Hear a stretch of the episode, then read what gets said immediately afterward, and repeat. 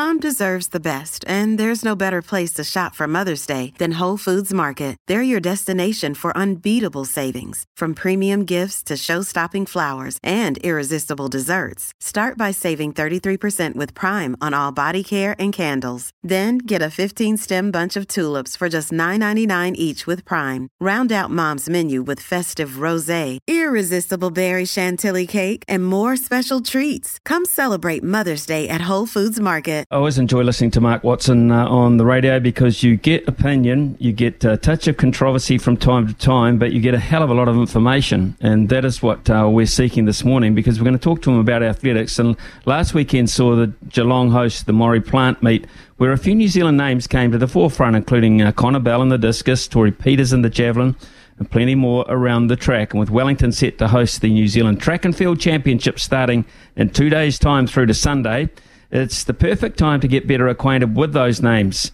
So, Mark Watson, we're relying on you to do just that for us. Good morning. Yeah, morning to you, Smithy. Hopefully you can hear me okay. I'm still homeless. I still live out at Muriwai. I'm still red stickered, so I'm sort of uh, living out of a car at the moment. So hopefully I come through nice and clear, Smithy. Well, um, I suppose that prevents you getting to Wellington, does it, this weekend, or will you be able to somehow? No, look, um, no, it's not. No, I actually um, won't be in Wellington this weekend for the New Zealand Track and Field Champs. But like a lot of people, look, I will be following it. And as you said, it's just uh, a golden era for New Zealand athletics. Um, you know, you go back to the 1960s and then the 70s with Quax, Walker, and Dixon, and um, then you had the likes of the Lorraine Mollers and the Anne Audains, and then it was almost like we went on a little bit of a hiatus with athletics in this country. Had some very, very good athletes, but no one really seemed to sort of want to step up at the highest level. And now, and now, you know, with the likes of Nick Willis, um, clearly with the likes of Valerie Adams, um, Hamish Kerr in the high jump, yeah, we're, um, you know, we are sort of re bringing, I guess, that prestige back to that black singlet and silver fern. Let's talk about uh, the field side of it first, if, if we can, because, um, and, and, of course, uh, we've had so many great uh, field athletes over the years, but uh, tell us a wee bit about uh, Connor Bell. Yeah, look, a really promising young athlete, um, a guy that's just been toiling for a long time, um, you know, and now just puts those years of hard work in layer upon layer uh, just continuing to work technically, building, doing a lot more strength in the gym, and just year upon year. And often that's what sport's about. It's about just putting layers on. Sometimes there's no sort of um, miracle way of getting to the top. It's just about consistency, and then you start to have those breakthrough seasons. I think that's what we are starting to see. But who would have ever have thought in athletics that, you know, when you turn up to the New Zealand Track and Field Champs, the, the Blue Ribbon event, and you've only got to go back a few years to Jacko Gill and Tom Walsh, that the shot put would be the Blue Ribbon event. It was so often the 1500 metres. Now it is discus. Now it is Tori Peters in the javelin. And it's not so much about whether they're going to win. It's more about watching and seeing whether these athletes are going to hit Olympic qualifying standards, break long established New Zealand records, where they're going to suddenly be ranked in the world. And I think that is what the exciting thing is about the likes of Connor Bell. Right, let's uh, you mentioned Tori Peters. Won the women's javelin in, in Geelong uh, over the weekend. Uh, best throw of 59, bested her nearest opponent. That's Australia's Kathryn Mitchell by 1.08 metres. Missed out on the 2020 Olympic team. Making the right moves for the next one, is she? Yeah, 64 metres will be qualifying, so that's still four metres she needs to find. But I think, look, it's early in the season. You have to understand, uh, look, it, it's about what they call periodisation, so it's about building. Um, now, you look at throwing events and you say to yourself, well, how do you build? I mean, in athletics, it's easy. You do your base work, you do your strength work, and you do your speed work. Your base work phase tends to be a long period of time. Your strength work phase comes off the top of it. Your speed work phase can sort of be established in four to six weeks. But you can apply that same periodisation to throwing. So they'll be doing a lot of work at the moment, maybe on their run up. They'll be doing a little bit more work in the gym, which will, might be more heavy lifting. And then as the season goes on, they reduce those volumes. They start working a lot more on um, fast twitch, on the explosive side of it. Um, putting all the little components of throwing a javelin together. If you get one part of it wrong, and you get that out of sync, then everything else tends to lose its rhythm as well. So it's about building for the right time of the year. And I think with Tori Peters, when she heads overseas, she gets some opportunities to possibly some Diamond League meets. Uh, she gets up against competition that, you know, is genuinely going to be better than her. Historically, when you look at a lot of field events, New Zealand is not, and even at the Commonwealth level, they're not the powerhouse nations. And you know this yourself, Smithy. When you put yourself against better people, you lift. You know, one person next to you throwing 65 metres, and you suddenly go, hey, I think I can throw that. I always use the analogy nobody thought you could break a sub four minute mile. Then you go out there, uh, you get Roger Bannister, he breaks a four minute mile, and then suddenly everybody starts to go under it. Um, the Australian um, did it six weeks later. And so this is what now these athletes need. It's that going overseas, it's getting the best competition and then putting all those components together. I think when you get all of those factors, then you will see the likes of the Tori Peters, some of those other athletes we've mentioned, getting close to those Olympic qualifying marks. But I tell you what, standards for athletics in terms of qualification for the Olympics are amongst the toughest I've ever seen. And there has been a little bit of controversy, I guess, with some of the athletes in recent times saying, hey, these standards are ridiculous. You know, why aren't the fastest runners in the history of the 100 metres in this country able to compete at the Commonwealth Games level? Um, but you know, that's the standard. But it's amazing when you do set those standards, how these athletes find a way of getting close to it. And hopefully, in the case of Tori Peters, who's been training for a long time now, can can find that 64 metres, can maybe even find 63 metres. That might still be enough because the IAAF, if not enough athletes immediately qualify, they will have a quota of say, hey, we want the top 32 athletes in the world there. And if you can often fall inside of those rankings, you will get there.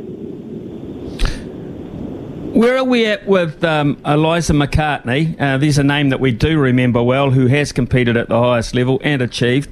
And where are we in the futures now of uh, Tom Walsh and Jacko Gill? Because you mentioned their names.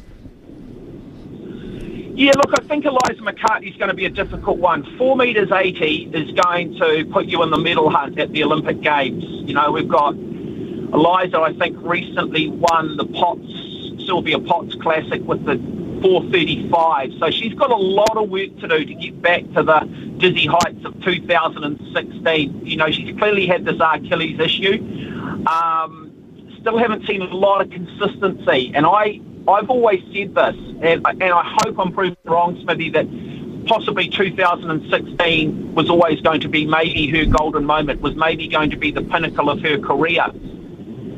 Um, sports science, doctors, there seems to be some progress, the fact that she is back competing. Uh, but, you know, four years out of the sport, trying to find 4 metres 80 again, not going to be easy for her.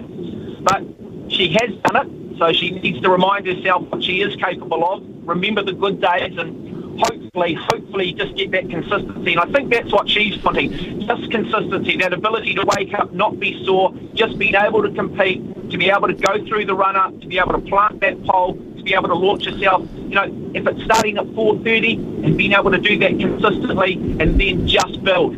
So key for Eliza will be consistency over the next 12 months, just in terms of actually being able to front up and be able to put quality training sessions in. Uh, Tom Walsh, Tom Walsh, Tom Walsh. Um, yeah, you, you, just sort of have a sneaking feeling in this era that, you know, bronze at the Olympics, bronze at the World Championships might just be his ceiling. I'm not sure with where he's at in his career that we're going to see him necessarily go beyond 23 metres. I think he's consistently around 22, 30. Is that going to be enough um, to win silver, to win gold, to recapture the form that perhaps won him a world championships both indoors and outdoors? Again, whether it be a bronze at the Olympics. I mean, that is just remarkable what Tom Walsh has achieved. I mean, whoever would have thought New Zealand, you know, certainly when you watch track and field throughout the 80s and 90s, that New Zealand would have two world-class shot put throwers on the men's side. And I think part of the reason is, I think with better drug testing now, um, the Eastern Europeans, perhaps not before anymore, that I still think shot put, it's not a particularly um, savvy sport commercially, and therefore perhaps there are not the dollars for the sinister side to be uh, involved in the sport as perhaps it was once. That look, I, I think field events are a really good opportunity for New Zealand athletes. And, I've said this, and I said this last week for Guardian Cricket. We've got a Pacific Island community here and a Māori community that are just just designed throwing events, just designed for some of these Olympic events that perhaps we haven't put a lot of emphasis on in the past.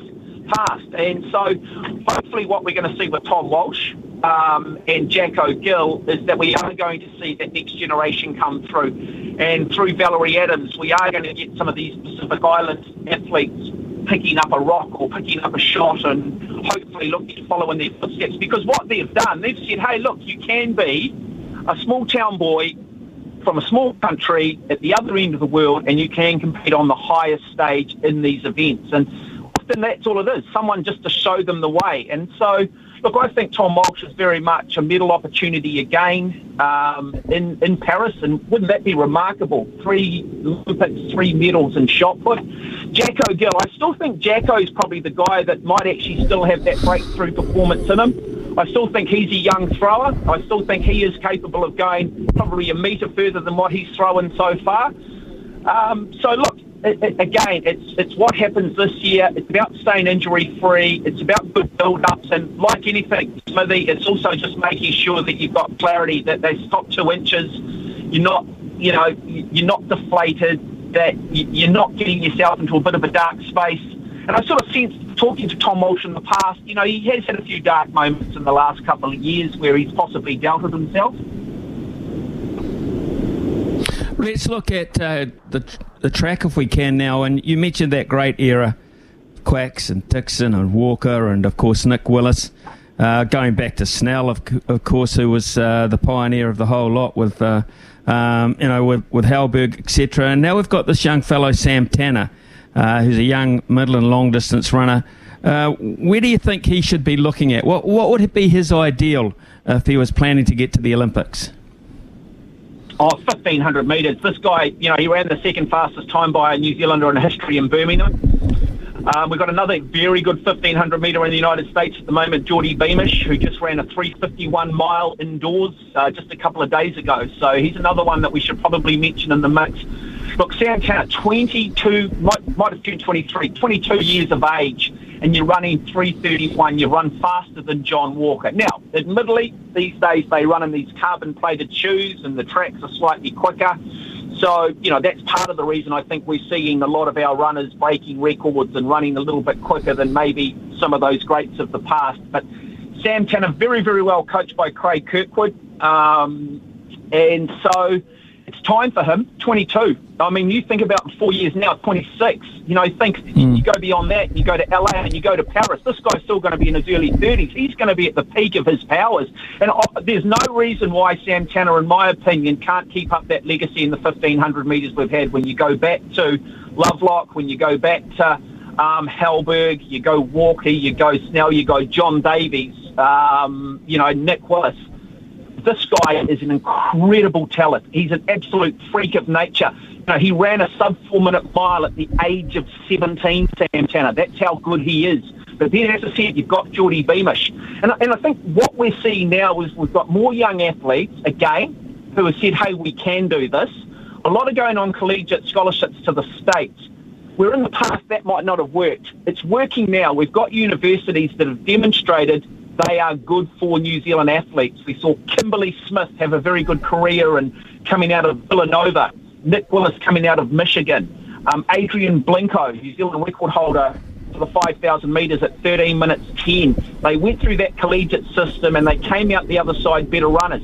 Ironically, it didn't work for Sam Tanner, but Sam was smart enough to realise that. So look, you know, I, I, think New Zealand athletes have got a great work ethic. I think our coaching in this country has got a lot better.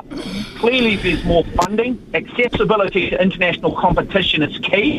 And you put all of those things together in this tiny island nation of New Zealand and that black singlet, there is a real resurgence. And we should be incredibly excited. We should be incredibly excited in that 1,500 metres, um, you know, with the likes of. Um, Sam Tanner, and also look Hayden Wilde. Hayden Wilde, the triathlete. This guy in his in his own right is a New Zealand 10,000 metre champion, New Zealand cross country champion. He's also coached by Craig Kirkwood. So, what's the common denominator? Common denominator here is we've got some outstanding coaches in both track and field. And it's always the way, isn't it? Invest in coaches, invest in bricks and mortar.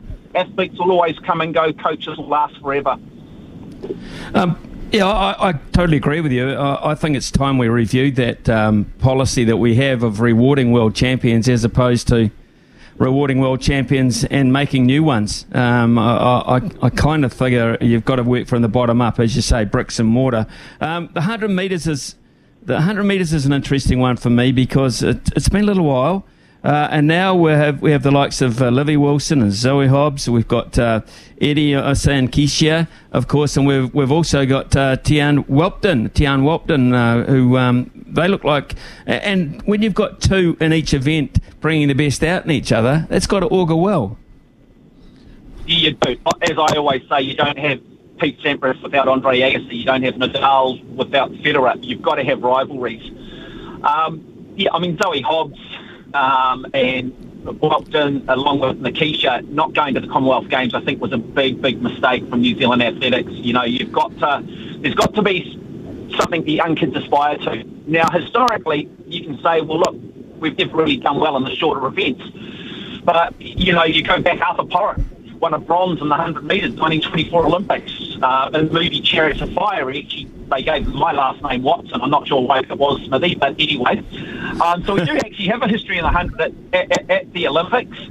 Um, but look, I think, I hate to say it, but part of the biggest problem is that these standards are set historically what I will say, and I, am not afraid to say it, but 100 metres and the men's and women's at the highest level is basically just, it's a drug fest. I don't believe you can win the 100 metre at the Olympics clean. I don't think you can make the final at the Olympics clean. So a lot of the standards that are set, I think, are manufactured, and therefore it's very, very difficult for New Zealand athletes in some events to be able to hit so-called world-class times, even though I don't necessarily believe those world-class times are legitimate for obvious reasons. So, you know, uh, wouldn't it be great to have a New Zealand to go under 10 seconds for the 100? Will it be Whelpton? Probably, because Nketia is going to take up a scholarship um, in the University of Hawaii and play American football. But what he needs to be doing is he, like everybody, needs to be competing at the highest level. He needs to be given the resource, and he just needs to stay injury free. Uh, but yeah, on the girls' side, I mean, I think I think what we've got there is we're starting to develop a very good sort of four by one hundred metre relay team. Um, when you look at likes of Rosie Elliott as well, and some of these other girls coming through, and so maybe in regards to women's sprinting, that is our point of view going forward, rather than maybe trying to necessarily um, do it individually. Because, like I say, I, I'll say this: unless you get on the gear, I'm not sure you're ever going to stand out at the Olympics in the one or the two hundred. Uh, but look, one other, what, just going back to the middle distance, one thing I'd like to see New Zealand athletics do, and I think we've got the depth now, is go back and try and have a crack at the four by one mile world record. We've held it twice. We held it in the 1960s. We held it in the early 1970s with the likes of Mick Taylor and Rod Dixon. We've got a group of four athletes at the moment with the likes of Geordie Beamish, and I believe we could take that world record. It's still held by the Irish. It's been held since by 1985 with the likes of Ray Flynn, um, Eamonn Coghlan. And wouldn't it be great, maybe here in a New Zealand summer, maybe down in Wanganui um, at Cook's Gardens, have a crack at a world record. When was the last time a New Zealander held a world record in a track and field event, in a track event? They are on this weekend, the New Zealand Track and Field Athletics Championships, uh, previewed beautifully there by uh, Mark Watson. When do you get out of uh, your car? When, when, when can you move back to civilization? I can't. I live on a street in Muriwai called the Main Crescent, 126 houses, 120 red stickers. Um, and I can't see us being able to get back in maybe, maybe somewhere in the next six months. So, um, oh my yeah, God. the car's comfortable. Maybe I've got a coffee sitting here, mate. I've, my seat goes back. Turn the stereo up, keep the noise of the kids down. It's good. I'm happy. Ah, you're a resilient man, I can tell you that. But you're a man full of knowledge, um, particularly when it comes to uh, athletics, and uh, that's why we we rely on you. Look so forward to these uh, championships at the weekend. Uh, probably catch up with you early next week to have a bit of a review. Eh? That would be fantastic. I think uh, athletics is. is undermarketed in this country all of a sudden. 1022, Mark Watson, thank you. Have a good day.